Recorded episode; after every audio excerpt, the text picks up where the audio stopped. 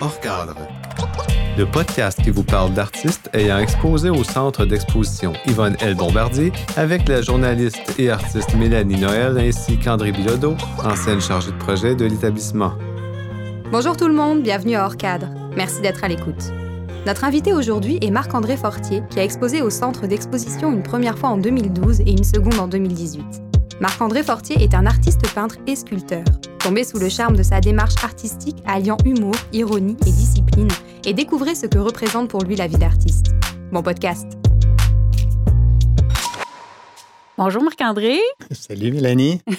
Bienvenue au Centre culturel Yvonne L. Bombardier. Merci, oui. Est-ce que ce lieu te rappelle des bons souvenirs? Oui, bien, bien sûr. J'ai euh, des très bons souvenirs même. Des bons souvenirs. Des bons souvenirs? Peux-tu nous parler de ta première expérience? L'année, je ne m'en souviens plus. C'est pas grave. Va mal le feeling, le feeling. Euh, le feeling. Ben oui, j'ai eu la chance de pouvoir faire une exposition euh, qui résumait 25 ans de ma carrière ici.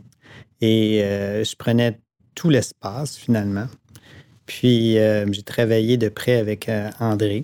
Effectivement, ça a été une grosse exposition. Puis pour moi, je te dirais que ça a été une expérience qui a été vraiment. Euh, ça a été la plus grosse exposition, je pense. Le plus gros travail qu'on a fait autour d'une exposition, ça a été la tienne. Parce que on avait été chercher des œuvres chez plein de collectionneurs euh, à Montréal. Ça, ça avait été comme un trois jours avec mon, mon, mon partenaire de travail. C'est ça qui a été long dans cette cueillette-là. Puis on avait été viré jusqu'à Toronto pour aller chercher des œuvres. C'est la première fois et la dernière, je dois avouer, que j'ai fait ça. Mais on avait rencontré tes œuvres se retrouvent dans des euh, collections qui sont très particulières parce qu'on était allé chercher euh, des œuvres au musée Bata, puis on était allé chercher des œuvres euh, au studio Footstep. Mais tu as été un gros coup de cœur. On était allé filmer aussi la coulée du saxophone, d'une partie du saxophone à Inverness avec la famille Gagnon. Oui. Hey, c'est cool. Ben oui, tu me rappelles des souvenirs. C'est super. Ben oui, oui, c'est génial. Oui, oui, merci. C'est tout ce que je peux dire. Ah, ben c'est vraiment fantastique. C'était une belle exposition. Oui, c'est une très belle exposition. C'était, j'étais touché. Tu as déjà dit, c'est ça, la vie d'artiste, c'est une vie de montagne russe. Euh, il y a des années où euh, tu pensais que tu étais sur le bord d'être millionnaire, puis l'autre année d'après, tu pouvais être endetté de plusieurs milliers de dollars. Euh, oui, c'est ça. Ben, c'est, ça la vie, là, tu sais, je veux dire, mais je ne sais pas quoi, dire à ça parce que oui, effectivement, ça fait partie de, des hauts et des bas. Tu de n'importe qui qui décide d'être à son compte, que tu sois industrialiste ou que tu sois n'importe quoi. Je veux dire, dès que tu es chef de ton bateau, euh, c'est sûr que tu vas, tu vas avoir des tempêtes. C'est juste que l'art n'est pas un besoin primaire. Tu sais, pas, c'est pas la première chose que tu vas dépenser. Tu vas t'acheter une pierre ou des fleurs avant de t'acheter une, une, euh, une œuvre d'art en général. Alors, c'est certain que tu es, beaucoup plus sensible aux hauts et, bas. Mais, euh, mais tout le monde qui est à son compte doit vivre des hauts et des bas, c'est sûr. Puis de toute façon, ceux qui ne sont pas à leur compte vivent les hauts et les bas de l'entreprise pour qui ils travaillent. Peux-tu nous parler plus en profondeur de certains liens que tu as développés avec euh, des collectionneurs ou des mécènes que tu as rencontrés au cours de ton parcours? Si on parle de mécène, mon plus gros mécène, la personne que j'ai que je trouve vraiment euh, que j'admire beaucoup, c'est Georges Ganchev. C'est quelqu'un qui me suit depuis au moins une trentaine d'années. Il a dû, euh, a dû dépenser, euh, juste pour donner tape à l'œil, il a dû dépenser au-dessus d'un million et demi de mes œuvres d'art. Si c'est pas deux millions, c'est énorme. Là. C'est-tu lui qui t'a commandé les deux? Oui, les deux snobs de la place d'armes, les, les c'est son gratte-ciel. Mais ça, c'est une c'est une, commande que tu as eue euh, après l'exposition ici, je pense.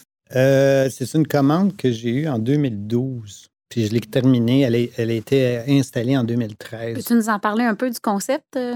Oui, avec plaisir. Le, les, en fait, ça, c'est le probablement un des plus beaux contrats de ma vie. J'en ai quelques autres comme ça, mais c'est le plus beau parce que euh, c'est quelqu'un qui est arrivé et qui m'a dit Écoute, j'ai viens d'acheter un gratte-ciel, euh, j'ai deux espaces, euh, je sais pas, je voyais deux dix pieds.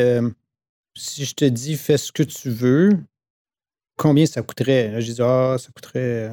Enfin, le prix pas important, mais 250 000 dans le temps. Puis j'ai dit, ah, ça serait à peu près 250 000. Puis il me dit, OK, fais ce que tu veux, mais il faut que ça fasse dans le dash. J'ai dit, ah, OK.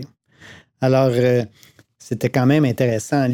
parce que pour un artiste, euh, ce qui est le plus beau, c'est d'avoir quelqu'un qui a euh, les finances, de pouvoir dire euh, tu fais ce que tu veux, parce que j'aime ton esthétisme, puis j'aime ta façon de, de voir. De te laisser la liberté, même s'ils déboursent. Euh, oui, c'est ça. ça m'est arrivé quelques fois. le quartier 10-30 aussi, on m'a laissé très libre de faire ce que je voulais à la fontaine. Puis j'en ai une autre là, qui, euh, qui, euh, qui va être érigée là, à Québec. À cause du COVID, ça a traîné, là, mais c'est Bread and Butter, qui est une autre qui est très belle aussi. mais c'est ça, ils vous laissent faire ce que vous voulez.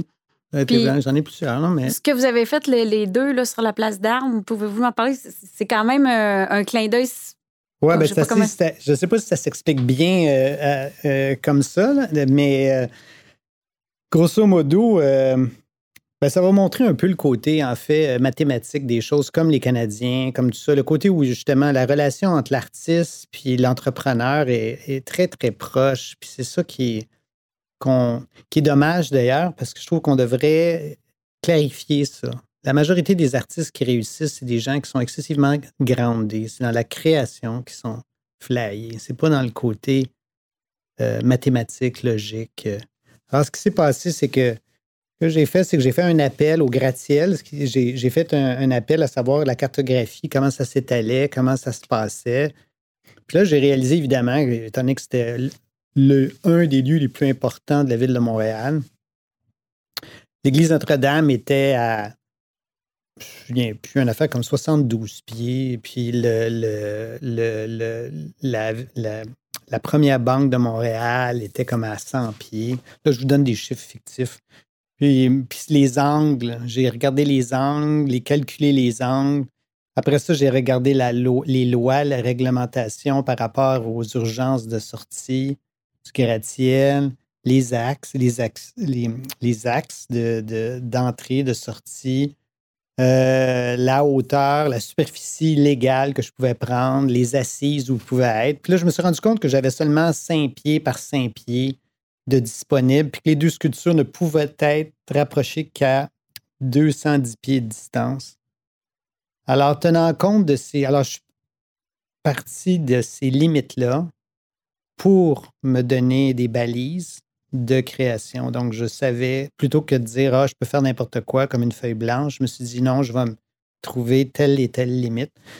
Donc, sachant ces limites-là, 10 pieds, 5 pieds, je me suis dit, ah, je pourrais essayer de rapprocher les deux œuvres en faisant une diptyque, une relation entre les deux. Puis là, il y avait quelque chose qui me tétinait depuis euh, ma tendre enfance. Vu que mon père m'envoyait au camp anglais depuis des années, j'ai, je suis bilingue et puis j'ai toujours trouvé que la distanciation entre les Français et les Anglais était, euh, était absurde. Je comprenais parfaitement ma mère qui tenait la langue française.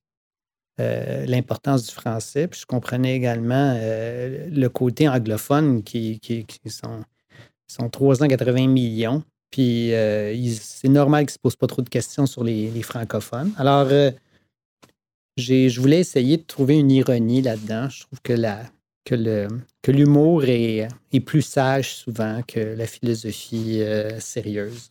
Alors, j'ai, j'ai décidé de parler des, des, la distanciation culturelle en faisant snobber. J'ai fait un personnage, excusez mon histoire est longue, j'ai fait un personnage, euh, euh, un snob anglais de 10 pieds de haut qui euh, regardait avec dédain l'église Notre-Dame qui symbolisait le français.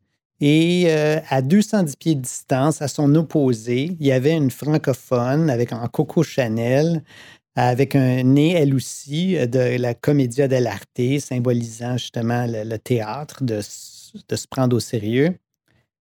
Chacun d'eux, elle, elle est snob la Banque de Montréal, et euh, chacun d'eux euh, euh, ont un chien. Elle, elle a un caniche français, puis l'anglais, lui, a un, un pug anglais, un carlin anglais.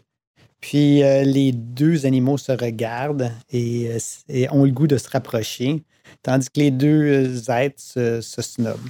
Et, euh, et ben, ça, mon, je l'ai présenté à mon client. Mon client a aimé l'idée. Il m'a demandé de les couler à petite échelle. Je les ai coulés à petite échelle. Puis ça a été accepté. Alors, j'ai fait les deux dix pieds, puis ça a été inauguré, puis ça, ça a très bien été, même que Wikipédia a fait, un, fait une page là-dessus. Alors, c'est le fun, ça. Voilà. Est-ce que tous vos acheteurs ont le même sens de l'humour, je dirais, que, que vous? en général, si c'est des acheteurs, ils l'ont pas mal. Hein? Mais de où ça vient ce goût-là de, rire un peu de, des défauts humains? Parce que, tu sais, dans le fond, on parle de surconsommation, on parle de manipulation, on parle de. Tu sais, ça, vient d'où ce goût-là de, d'exploiter ça? Mais d'une, belle façon, vraiment, tu l'amènes en, en riant, c'est. Euh, ben, ben, la première chose, c'est faire de l'introspection. Je pense que c'est important. Je veux dire, je me vois très bien. J'ai un milieu matérialiste, puis j'ai, je chéris le matérialiste. De toute façon, j'en fais. Je, je fabrique ce matérialisme. Je veux dire, je suis pas en train. Alors, euh, je crois que rire de, rire de, de soi-même, c'est la première chose. Après ça, il y a. Ben, en fait, je. je je ris pas à grand déploiement. je souris, il y a un raffinement. Il y a Mais je crois que l'intelligence, c'est d'être capable d'être assez fin de, de, de savoir où, où on sait que ça n'a pas l'importance que, que ça devrait avoir. c'est pas le, euh, je pense que en ce moment, mon art, est, c'est de l'art idiomatique que je travaille beaucoup. C'est vraiment là-dessus. Je voulais me distancer de plusieurs formes d'art, puis c'est ma façon de le faire. C'est, puis, euh, puis c'est une sonorité bilingue aussi. C'est, en fait prendre l'expression, puis la, tourner à une visualisation euh, personnelle. Alors, euh, ça, c'est ce que je fais. Oui, l'ironie, je trouve ça important. Excusez si je, débarque, là. Non, non, non, Mes mais... sont longues, là, aussi. Non, mais c'est vrai, mais c'est tellement... Je trouve tellement que c'est beau ce que tu fais, puis c'est amené tellement d'une belle façon, là, tu sais, là. Puis je me souviens comme au vernissage, quand on parlait de cette exposition-là, comment elle a été éclatée pour moi, en tout cas. On avait fait un, à tous les vernissages dans ce temps-là, on avait des bouquets de fleurs dans les salles de bain. Avait des... Mais là, pour lui, je trouvais tellement que ça ne s'appliquait pas qu'on avait fait un arbre avec euh, des grosses sucettes. C'était des grosses sucettes, toutes sortes de couleurs. j'avais trouvé des, euh, des chaussures à talons hauts en, en chocolat ben, c'était ça qu'on avait positionné un peu partout. Les gens se battaient pour les. Oui! J'en étais jaloux. Je disais, écoute, non, on fait ça aux œuvres d'art. Non, non, c'est vrai, c'est génial. Non, mais ça fitait avec ça, là. Tu sais, là, c'était vraiment. Euh, ah oui, c'est vrai, c'était le fun. C'est ça, c'est ça. Oui, parce que les mots euh, ironiques, sarcastiques, fantaisistes ressortent souvent quand les gens parlent de, de ton art. Euh, ça ressort. Puis il y a des. C'est les souliers, c'est ça, comme les souliers, les chiens. Ah, ben les souliers, c'est parce que ça fait longtemps. C'est fait partie des l'extrapolation, là, tu sais, de. C'est d'aller, euh, de, pouvoir parler de l'individualité de chacun à travers le soulier. Alors, un peu ce que elle-même, la femme, va faire, ça que je dis la femme parce que c'est comme, si on parle de caricature, l'homme est plus conservateur en général. Alors, si on parle de la femme, si elle veut être sensuelle, elle, a un soulier qui lui va bien. Elle aime la longueur de sa jambe avec la hauteur du talon. Euh, si elle veut être plus tough, plus combative, elle va aller choisir un autre soulier, plus sportive. Alors, tu prends ça, puis tu, tu le transfères. Tu fais des toiles avec la thématique du soulier. Puis plutôt que faire juste un soulier, tu, fais, tu racontes une histoire en mélangeant plein de types de souliers. Et tu, tu, euh, tu, euh, tu racontes une histoire avec la. Puis j'aime la couleur, j'aime. ça fait partie de ma personne. mon, mon art est l'extension de ma personne. Tu sais, euh, je, crois qu'avoir son style, c'est de, faire une extension de ta personne. En tout cas, c'est ce que je crois moi, pour moi. Alors, euh, le soulier faisait partie d'une thématique pendant plusieurs années. J'ai fait partie. J'étais chanceux. J'ai vendu à plusieurs grosses collections. Le musée Bata en étant une, mais John Kluvog en est un autre. Euh, qui d'autre? En tout cas, j'ai.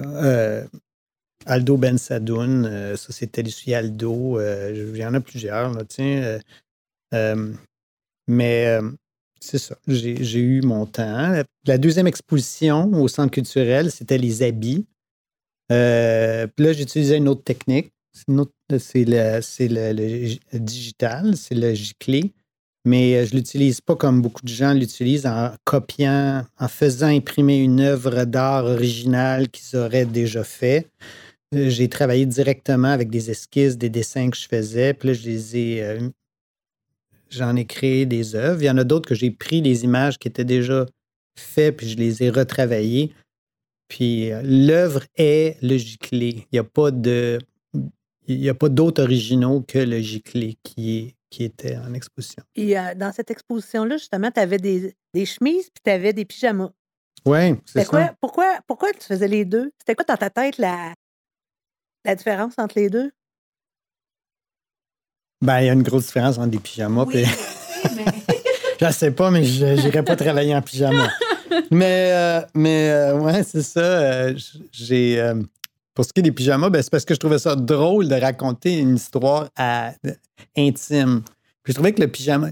En fait, ce que je fais, c'est comme artiste profession, c'est ma profession, c'est pas mon hobby, comme vous savez. Alors, l'idée, c'est que j'essaie de trouver des endroits, des fois, que je me dis où il y a de la place.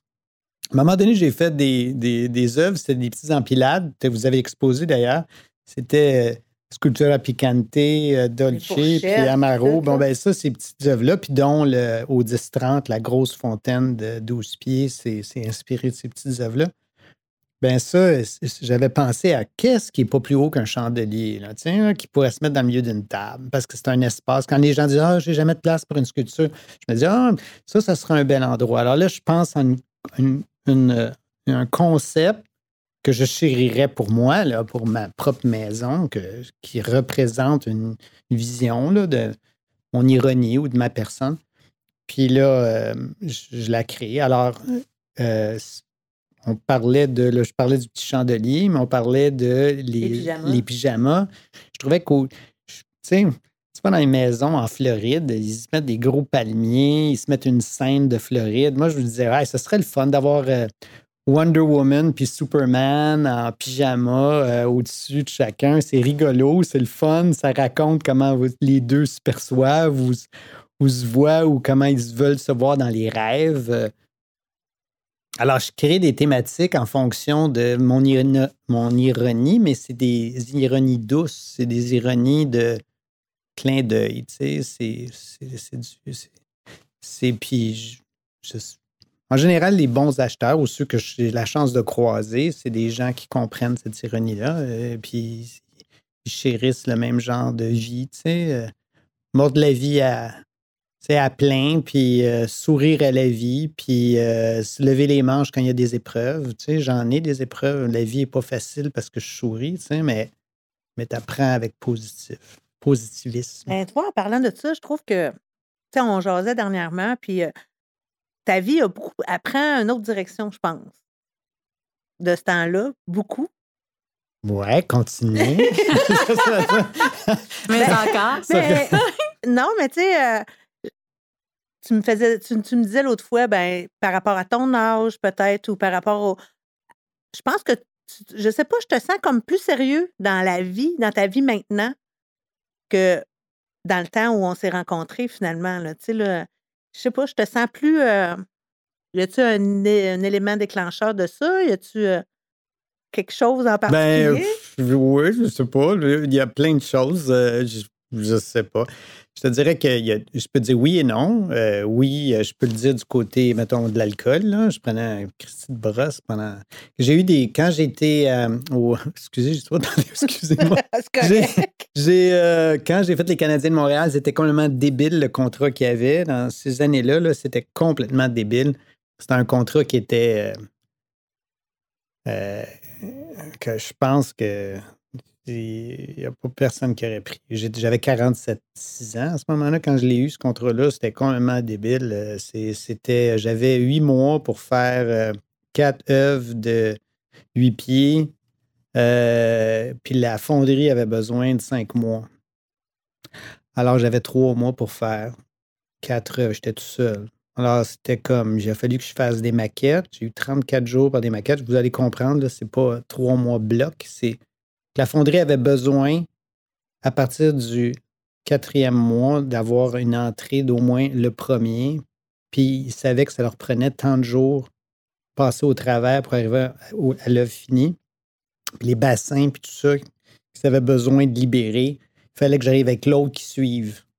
Alors, ça, n'arrêtait pas. Je faisais des. Euh, je me levais le matin à, je me souviens plus, 5, 6, 7 heures le matin. J'étais au studio à 7 heures. J'avais loué un studio pour ça.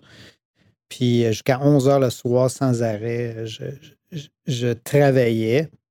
Puis dans le, le bloc de cinq mois, parce que je m'excuse, je me suis trompé. C'est cinq mois que j'avais, puis trois mois que la fonderie avait bloqué. Alors, j'avais les cinq mois. C'est de la vieille histoire, c'est pour ça. Les cinq mois, je devais sortir les quatre œuvres en maquette, les faire approuver par les Canadiens, puis euh, après ça, les virer à la hauteur demandée, les finaliser, puis les envoyer à la fonderie. Alors là, il fallait que je deal avec le New Jersey pour les agrandir, mais on perdait 40% de résolution. Donc, il fallait que j'aille les chercher, je les ramenais, je retravaillais dessus. Je les pitchais, ben, je, les pitchais je les amenais à la fonderie. J'ai, euh, euh, alors, tous les soirs, pour relaxer, je prends une bouteille de vin pour me détendre. Puis parce que c'était impossible de dormir, j'étais sous stress tout le temps, gros nerf. Puis euh, quand tu bois pendant cinq mois une bouteille tous les soirs, plus il y a eu, j'ai eu un stretch. Là, plus les fins de semaine. Plus les fins de semaine, tu es sabogué, mais tu travailles aussi les fins de semaine, c'est juste que tu en prends deux. Et là, euh, alors ce qui arrive, c'est que cette habitude-là, c'est ancré. Alors après ça, quand j'ai fait les. Ben là, tu sais, quand l'économie va bien pour moi, ça va bien, tout est beau. Ben, je veux dire, euh, t'arrêtes pas de travailler, tu es super heureux, mais pour être sûr de vivre à plein, ben, le soir, tu veux voir tes amis, tu fais des gros soupers, des des, tables, venez-vous-en, venez manger, on s'amuse, la vie est à plein, mais tu continues à boire. Puis là, tranquillement, vite, tu t'en rends pas compte, mais là, si tu commences à avoir juste des amis artistes qui viennent prendre un verre, c'est les seuls qui sont libres du lundi au dimanche. Alors, les choses doivent changer à un moment donné, puis c'est ce qui est arrivé. Pour ce qui est de le, reste, là, ben, ça, c'est mon côté. Mais en fait, la discipline a toujours été dans ma personne. C'est quand j'ai décidé d'arrêter après cinq ans d'abus, j'ai décidé d'arrêter. J'ai toujours été très discipliné, très organisé. C'est juste que là, j'ai 60 ans, puis j'ai 35 ans de métier. Puis j'ai une vision, euh, tu sais, euh, euh, pas obtus, mais j'ai une vision assez claire de qu'est-ce que je veux, puis qu'est-ce que je veux pas, puis comment je veux finaliser ma vie, parce qu'on finit tous les deux pieds. oh, ben ça, c'est sûr. Ouais, alors, étant donné qu'on le sait, mais qu'on l'oublie souvent, ben là, rendu à 60 ans, c'est quelque chose qui se revient plus dans ta tête. Alors là, tu sais qu'est-ce que tu veux faire hein, quand. C'est tout. Puis, euh, je veux dire, c'est sûr que je me laisse pas intimider rendu à. Je veux dire, je, ne suis pas quelqu'un qui, est à qui a 60 ans puis qui, qui va quitter mon métier. Je suis quelqu'un qui va le faire si je suis capable jusqu'à la fin de ma vie. Puis si je vis jusqu'à 100 ans, j'espère pouvoir le faire. Alors, euh, c'est certain que je me laisse pas intimider par. Euh, n'importe qui qui rentre dans un marché ou sans être en compétition, je parle juste en termes de confiance en soi, j'ai pas la même. Euh, mais t'as comme plus rien prouvé, ben ben non plus, tu sais là. Je veux dire, J'ai une carrière à continuer, mais j'ai pas, j'ai pas, euh, j'ai pas rien prouvé. J'ai pas rien à me prouver. Euh, que Il y a plusieurs choses, tu sais, comme le côté aussi manquer d'argent, tu sais, manquer d'argent. C'est tellement un prétexte ridicule, ça. Je trouve que tout le monde a. Tu sais, ma fille, je ne l'ai pas éduquée comme ça. tu sais, comme j'ai euh, les gens qui disent Ouais, mais qu'est-ce que tu vas faire? Tu n'auras pas d'argent. Tu sais, j'en connais tellement de gens qui ont 19 ans, ils rentrent en appartement, ils veulent pas à la buanderie, ils veulent une laveuse sécheuse. Ben oui, mais tu ne feras jamais ton rêve, si c'est ça que tu veux faire. Si ton rêve, c'est d'avoir une laveuse sécheuse, une auto neuve, euh, d'avoir, euh, je sais pas, un set de serviettes neuf, puis d'absolument t'acheter des vêtements que tu n'as pas vraiment besoin, puis tu en as déjà 6, 7 de ce même modèle-là. Ben, puis tu veux pas aller au thrift shop pour t'habiller parce que, ben, c'est correct, tu as le droit, mais tu vas, ça veut dire que tu passes au second plan tes, ambitions. Tes, tes ambitions, c'est une chose, c'est ça qui priorise. Euh, alors, c'est des choses comme ça. Après, à 35 ans de métier, c'est sûr que je suis pas en train de dire que je, j'ai pas de bas. C'est quelque chose que j'ai accepté, puis c'est quelque chose que je connais, puis c'est quelque chose qui me fait plus peur. Puis quand j'ai un haut, ben c'est pas quelque chose qui me qui m'excite tellement au point que là, je dépense tout, puis je pense qu'il n'y aura pas de bas après. Ben, il y a sûrement eu ça au début quand même. Quoi, des bas et des hauts? Non, je veux dire, euh, une grosse rentrée d'argent. Puis où on part, puis... Ah, ben c'est certain, parce que, parce que le concept, c'est tellement... La, grosse entrée d'argent, c'est quoi? La grosse entrée d'argent, c'est comme... Euh, tu travailles, euh, tu laves la vaisselle dans un restaurant, puis le soir, avec ton chèque de paye, plutôt que de le dépenser en alcool, tu le dépenses en canevas puis en huile. Puis là, tu dépenses du temps, du temps, puis il y a des amis, il y a ta blonde qui dit Hey, viens-tu, on va sortir avec les amis. Tu dis Non, je veux travailler, je veux faire mon rêve. Puis là, tu réussis à exposer en bas dans le restaurant des œuvres, puis là, tu es vends 250 pièces. Qu'est-ce que tu fais avec ton argent? Tu l'as vendu, ton œuvre. Tu as eu 250 pièces tu t'achètes ta première paire de jeans, puis là, tu vas payer une bouteille de vin avec ton ami, puis c'est la plus belle bouteille de vin, puis c'est la plus beau paire de jeans que tu aurais pu te payer de la... C'est la planète Terre parce que tu l'as gagné avec ton rêve. Alors, quand tu arrives, puis tu, tu fais un contrat, puis tu fais 300 000 tu tu dis, My God, ça fait 20 ans j'attends après ça. J'ai mis 100 000 dans un studio, dans de l'équipement j'ai perdu des blondes, j'ai eu ci, j'ai eu ça, j'ai toujours cru, ma mère a toujours cru en moi, mais ben du monde n'a pas cru en moi. Puis là, tu l'as. Alors, tu sais, tu sais. Ben, c'est clair. Mais, tu sais, alors, c'est la vie, tu sais. Mais là, à 60 ans, c'est la sagesse, finalement. À 60 ans, mais t'espères que. tu as la théorie d'avoir la sagesse, mais là, on va voir que, on va espérer que tu la gardes, là dans les rêves qui te restent à réaliser, euh, ton to-do list, mettons, professionnel et peut-être personnel, euh, ce serait quoi dans les prochaines années? Ah, euh, je pense que ma, pas ma déception, mais ma misère, que je pensais que tout le monde a des misères, mais la misère que je trouvais que j'allais, je pensais régler, c'est que au début de ma carrière, j'ai eu un très, très bon agent, un très bon galériste. Mais finalement, on est obligé de se séparer pour plusieurs raisons. Puis j'ai jamais trouvé euh, quelqu'un qui, euh, qui était plus structuré que moi, plus ambitieux que moi, plus méthodique que moi. Puis je suis pas en train de dire que je suis le plus méthodique, le plus ambitieux. Je suis juste en train de dire que euh, beaucoup de gens se donnent le titre d'être, mais il y a peu de gens, je trouve, qui ont les galons beaucoup de gens peuvent devenir galéristes du jour au lendemain. Tu peux avoir 20 ans et être galériste, tu peux avoir 40, puis tu peux venir d'une très, très belle famille, puis très cultivée, puis décider que tu vas ouvrir la plus grosse galerie.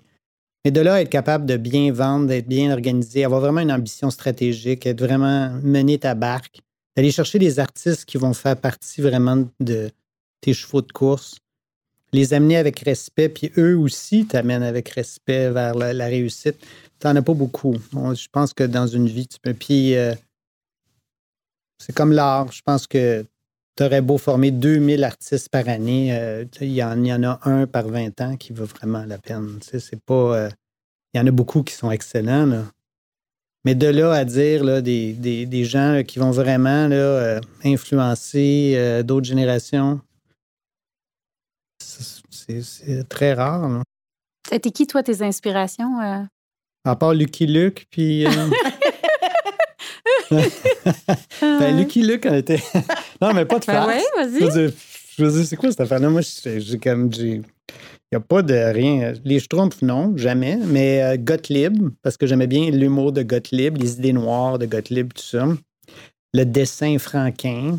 Je trouvais qu'il y avait vraiment du dessin. Franquin, ça, c'est Gaston Lagaffe, vraiment. Étais-tu bande dessinée quand tu étais jeune? Oui, j'étais bande dessinée quand j'étais jeune, puis j'aimais ça, la bande dessinée. Euh, j'ai, euh, il y a encore des, des gens que j'adore leur humour, anglais ou français, puis que je trouve génial, là, qui sont vraiment bons, qui me font vraiment rire. Euh, Norman Rockwell dans Les Peintres, c'est dans le top notch. J'ai même, j'ai même appelé le musée des beaux-arts à un moment donné pour leur dire vous devriez, vous devriez vous démarquer de tous les musées, pas avec les impressionnistes, ça, oui, oui, oui. Puis, mais je parle de vous devriez vraiment vous démarquer en, allant chercher Norman Rockwell, les années 50, 40, là, des, de toute la, période de l'après-guerre. Euh. puis là, il dit Ah oui, mais il y, a, déjà un musée. Je dis Oui, mais ça vous mettrait sa map. Tout le monde le snob parce que quand, il faisait son art, il y avait l'humilité puis l'honnêteté de dire qu'il euh, euh, s'inspirait de la photographie. Il choisissait des gens, des personnages de la rue, puis il leur demandait de venir prendre des photos pour pouvoir produire avec exactitude le style. Mais ce gars-là avait une sensibilité puis une, euh, une vision qui était fine. Il était fine mouche comme esprit, puis une technique absolument magnifique. Puis quand je leur parlais au musée, œuvre de Norman Rockwell, ça valait entre 700 puis 1 million. Puis aujourd'hui, ça tape du 3, 4, 5, 6 millions, puis ça sort d'aucune des universités le, le chérissent. Pourquoi? Parce que les États-Unis seront seront jamais ce qui était en 1950-60, les, les, les, gagnants de l'après-guerre avec, une, avec l'argent qui est, qui le pouvoir qu'ils avaient. Tu es en ébullition tout le temps. Puis ça prend un, un méchant cerveau qui Moi, je vais dire une chose, la galériste que je reproche, tu sais, puis je veux dire, j'ai du super bon monde, là, que je trouve, tu sais. Dès qu'on te donne une job, je suis super content de l'avoir atteint. Ah, après, que tu fais? Hey, t'as eu ta job. Mais non, mais là, j'aimerais savoir cette job-là. Je connais pas un, un musée, un, un, conservateur qui veut pas un plus gros musée dans sa vie. Mm-hmm. Je veux dire, j'ai jamais été à Cannes, on m'a jamais invité, on m'a jamais donné. Euh, le, là, le tramway est fait à Montréal, ils m'ont pas, ils m'ont pas téléphoné et dire à M. Fortier, là, on vous donne le contrat, puis money's no problem, puis allez, on fait une fausse compétition, mais c'est vous qu'on choisit. Ah, merci! vous êtes tellement une sommité, M. Fortier. on n'est pas à ça du tout, là. On est encore au, plan où est-ce qu'on peut facilement me snobber, dire, ah non, on veut pas, on veut pas Fortier, on veut tel temps, on veut pousser telle tendance artistique, puis c'est pas ce genre de tendance-là. Puis c'est correct. C'est le, la, le, la, le jeu ou la c'est la, scène dans laquelle je me suis mis, dans la géographie dans laquelle je suis, mais c'est. T'as jamais fini de vouloir être connu. Tu sais, je veux dire, je suis pas dans la collection du Musée des Beaux-Arts de Montréal. Je suis dans, je suis, euh, dans la résidence du gouverneur général du Canada, ça oui. Tu es dans la collection de la Fondation Germain Bombardier. Oui, ça c'est vrai aussi. Ça c'est très bien. Je suis, dans, des très belles collections. Puis euh, j'ai des. Euh, je peux être regardé par, je ne sais pas moi, euh, la collection du Musée des Beaux-Arts, pardon, la collection de la Banque de Montréal, mais je ne suis pas encore acheté. Tu comprends? Ils disent ah, on va attendre, on ne sait pas, parce que tout le monde, sur la Terre, tout le monde est là pour lui-même. Il n'y a personne qui est là pour l'autre. Alors, ma fille est là pour elle, elle n'est pas là pour moi, elle là pour elle. Puis, c'est le concept est que pourquoi un artiste du jour au lendemain devient le plus connu au Canada. C'est parce que ça, ça donne que ça aide tout le monde, une continuité d'individus à, les amener plus haut. Si tu veux être au euh, Musée des Beaux-Arts de Montréal, ben, puis tu es à tel musée, tu dis, ben, je vais accepter telle tendance artistique, puis ça va m'aider à aller là. C'est normal. Tout le monde est comme ça, tu sais. Euh, ben, alors, euh, si je regarde ma vie quand je vais mourir un jour, euh, je vais, je, je, pense qu'il y a beaucoup d'œuvres que j'ai pensées un peu comme, comme les snobs de la place d'armes. Je le fais pas tant pour la minute que c'est des choses que je chéris intérieurement, puis que je crois que c'est universel. Puis je crois que le temps, le recul vont permettre, s'ils ne sont pas détruits, s'ils sont chéris, qui vont permettre de voir euh, une, forme de, clin d'œil à la vie, puis euh, peut-être l'utiliser comme exemple. Je suis curieuse, euh, ton père, t'as-tu vu réussir? Puis, euh, Non, mon père m'a pas vu réussir. Mon père, je ne l'ai pas vu les deux dernières années de sa vie. Parce que mon père et moi, on était très, en opposition. Donc, il est décédé avant que tu aies tes, grands succès? Oui, mon père, mon père était le. Ben, en fait, mon père a fait deux jobs. Il a été. Il n'était pas avocat, il est devenu arbitre en chef parce qu'il a pris un cours comme notaire. Notaire, il était le notaire de la ville de Laval.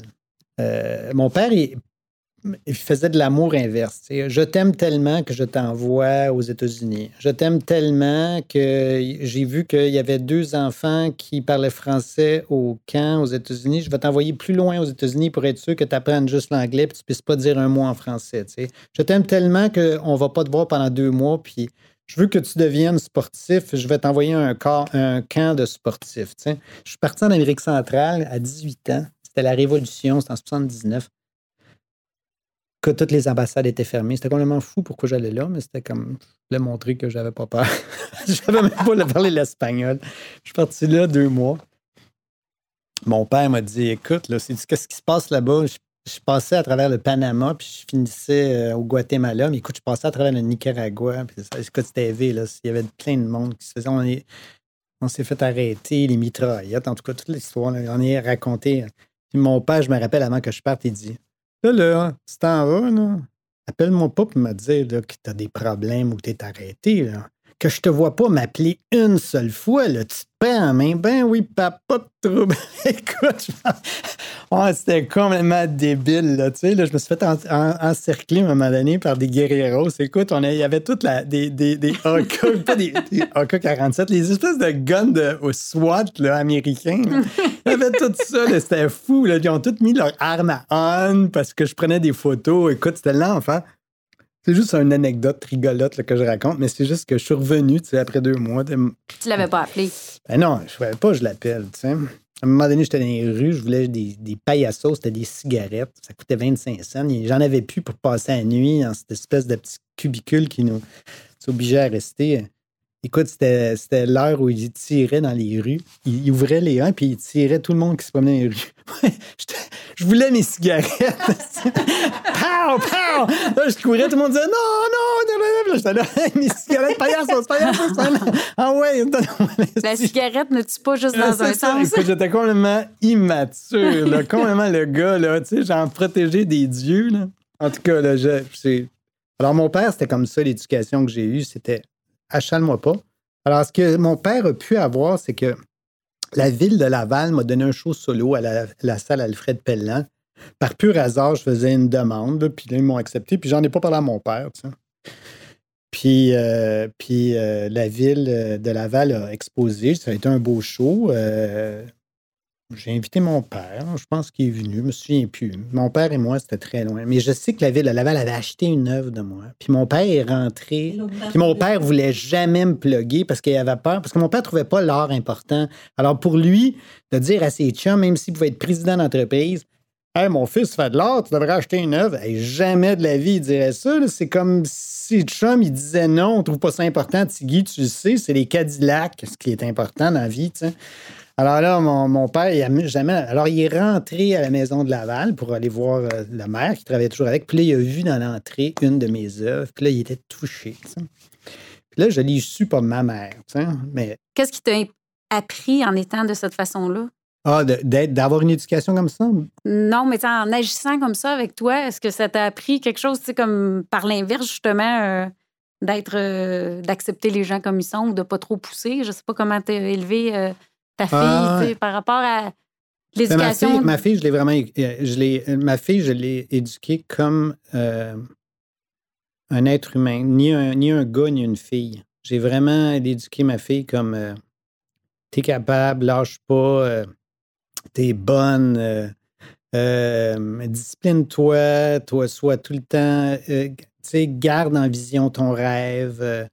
Euh, lâche pas, lâche pas. Des gens partant, la moitié des gens lâchent dès qu'ils commencent. Lâche pas. Euh, euh, j'ai toujours fait des speeches à ma fille philosophique.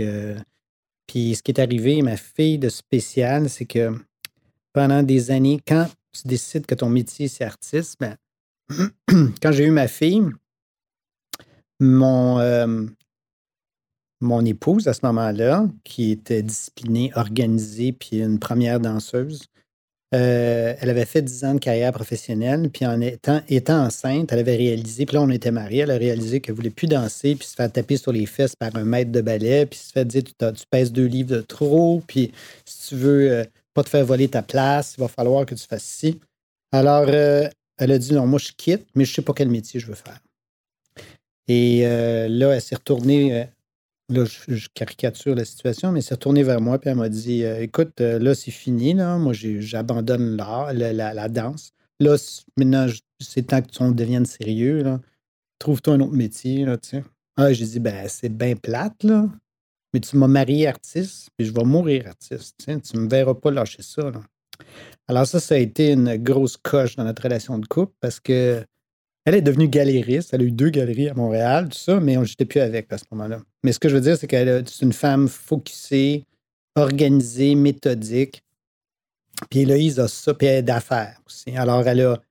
Puis personne ne reconnaissait, soit dit en passant, puis c'est ça un reproche que je peux faire à notre société en général, c'est qu'on met vraiment l'art comme étant comme des Spoutniks à deux antennes. C'est vraiment idiot. C'est des artistes professionnels, que ce soit des musiciens, des chanteurs, euh, que ce soit c'est aussi sérieux qu'un avocat, un médecin. Euh, c'est pas, c'est le métier, c'est pas la structure qui est en arrière. La structure, si, si vous voulez investir dans un artiste qui est bohème, pas sérieux, pas méthodique, qui sait pas où il s'en va demain matin, mais ben, c'est ça que vous considérez de l'art, ben, je pense que vous, vous extrapolez mal qu'est-ce qui est des chansons qui, vous rappellent votre jeunesse quand vous l'écoutez. C'est de la structure, c'est des gens qui ont une ambition. Euh, je dire, j'ai pas. Euh, alors, ma fille, j'ai donné ça. Euh, là, je mélange mes idées, mais grosso modo, moi et mon épouse, on s'est, on, s'est laissé quelques années après. Puis ma fille, quand je l'avais, étant donné que ma priorité était là, est arrivé, c'était sa fête. Puis je disais, ben là, papa n'a pas d'argent. Puis elle dit, ah, papa, c'est correct, je t'aime, je m'en fous, je ne voulais rien de toute façon. Alors, j'ai acheté rien à sa fête. rien à Noël, ou j'ai acheté quelque chose dans le milieu de l'année quand j'avais un coup d'argent. Je disais, gars, c'est un cadeau que je t'ai fait. Ah, papa, merci. Alors, elle est venue comme ça. Puis il est rendu à 20 ans. Euh, j'ai fait un bon coup d'argent. Quand je dis un coup d'argent, c'est une prolongation, l'argent qui rentre régulièrement. Puis là, j'ai donné euh, pour sa fête, genre 5 000 Puis j'ai dit, écoute, Eloïse, j'ai plein, plein d'années où je t'ai rien donné. Tu, ne me demandes jamais rien. Euh, j'ai acheté des vêtements, je, l'ai envoyé, envoyé au Collège de Montréal, je faisais des choses, mais je faisais pas des cadeaux de fête. Je trouvais pas ça important. C'était du temps avec elle, puis l'éducation. Alors, j'ai dit, écoute, regarde bien ça. Tu fais ce que tu veux avec cet argent-là. Tu, euh, Puis j'avais un Marc Aurel Fortin aussi que je lui ai donné. J'ai dit, regarde, tu fais ce que tu veux. Tu, tu, euh, tu, euh, tu, tu, fais un dépôt avec ton chum en quelque part, t'achètes, tu dépenses au complet, tu fais ce que tu veux. Je te le donne. C'est vraiment, ça me fait plaisir. Elle me dit, puis, mais je lui dis, si tu gardes l'argent, j'ai dit, dans un an, je dis, je vais t'appeler. Puis si tu l'as gardé, cet argent-là, je dis, qu'est-ce que tu dirais qu'on fasse un voyage dans un endroit qu'on n'est vraiment pas habitué à aller? Tu puis elle m'a dit, ah, ben, un an, c'est loin. Pas un an. Je dis, ah, c'est pas si loin que ça. Fais ce que tu veux. Alors, elle est économe comme sa mère. Alors, elle a mis l'argent dans un, dans un, dépôt quelconque, dans un compte de banque. Puis je ne l'ai vraiment pas achalé avec ça. Puis un an après, pas jour pour jour, mais dans le même bout, j'ai dit, bon, écoute, euh, Qu'est-ce que tu as fait avec cet argent? Elle dit Je lis dans le compte de banque. Qu'est-ce que tu veux faire? Je dis Ben, je pensais, tu sais, je, je, paierais billet d'avion. Puis, je dis, on pourrait aller. Euh, elle dit en Thaïlande. Je ben, on avait pensé France. Je dis non, non, Thaïlande, peut-être. Ma blonde voudrait aller en Thaïlande, on ne veut pas aller là. J'ai dit, ah ben, l'Inde, ça nous ferait peur. Ça nous mettrait tous les, les engrenages en sais ça pourrait peut-être être pas pire. Elle a dit Ah oui, j'ai dit, on pourrait aller en Rajasthan, ça serait vraiment cool, c'est les contes des mille et une nuits, c'est poétique, puis en même temps, c'est excessivement pauvre, puis elle a été partante. Alors, j'ai payé des, euh, injections, là, puis les billets d'avion. Puis là, j'ai dit, ce qui est spécial, c'est que c'est ton argent, c'est ton argent à toi. C'est l'argent que tu as économisé, tu vas le dépenser. Puis moi, j'ai mon argent. elle a dit, OK. Alors, ce qui a été le fun, c'est qu'on a voyagé, puis elle a dit OK, pas ce soir, là, je t'invite, euh, c'est moi qui paye la chambre d'hôtel. Ou là, là, moi, je dis qu'on devrait aller à telle, telle place, c'est telle place, puis écoute, on a organisé notre affaire, puis c'était égal à égal, puis elle a appris à me connaître, puis écoute, euh, il nous est arrivé mille aventures dans le désert, on en a eu des aventures, puis écoute, je pense que c'est le plus beau cadeau. Dix ans après, j'étais encore un, c'est comme la relation de ma fille et moi, c'est comme tellement serré, tu sais. C'est comme la fille de mes rêves. J'ai, j'ai, tu sais, c'est vraiment cool. C'est une belle relation. C'est une relation euh, vraiment. tu parles de, de, toutes les qualités que tu admires chez les gens. Ça serait quoi la qualité, la plus grande qualité qu'un humain peut avoir pour toi? Ah, euh, ben, c'est, même là, celle-là, c'est une grosse question. La, la, plus grande qualité. Je pense que c'est voir la vie à vol d'oiseau, c'est une grosse qualité. C'est comprendre que tu n'es pas tout seul sur Terre. Qu'à chaque étape que tu vas atteindre ton but, tu vas te rendre compte que, que tu es honnêtement, quand tu reviens coucher chez vous, euh, il y a quelques personnes dans la vie qui vont t'aimer vraiment pour qui tu es. Puis ça n'a souvent aucune connexion avec euh, le succès que tu as dans, le domaine que tu as. Ça en a, mais ça n'en a pas. Ma fille, elle, aime qui je suis. Mais je pense que si elle pleure mon départ, ce ne sera pas parce qu'elle pleure l'artiste, elle pleure le père. Tu sais. le grand ami. Mhm. Je pense que c'est ça qui est. Aimer. Je pense que c'est cucu ce que je dis, mais c'est aimer probablement l'affaire la plus importante. C'est apprendre à aimer les autres. Je pense que c'est vraiment ça qui est important. moi, je veux te remercier de tout le temps que tu nous as accordé. Puis euh, la Josette qu'on a piquée, je trouve que je te connaissais quand même un peu. Mais là, j'ai appris à te connaître encore plus. Je suis très contente de notre petite Josette. Ben, Moi aussi. Je te connaissais pas personnellement, mais là, je suis vraiment euh, contente d'avoir fait ta connaissance. L'impression de te connaître un peu. Le moi aussi, je vais m'écouter, je vais On écoute c'est ça que je pense. C'est donc bien bon! c'est moi, lui!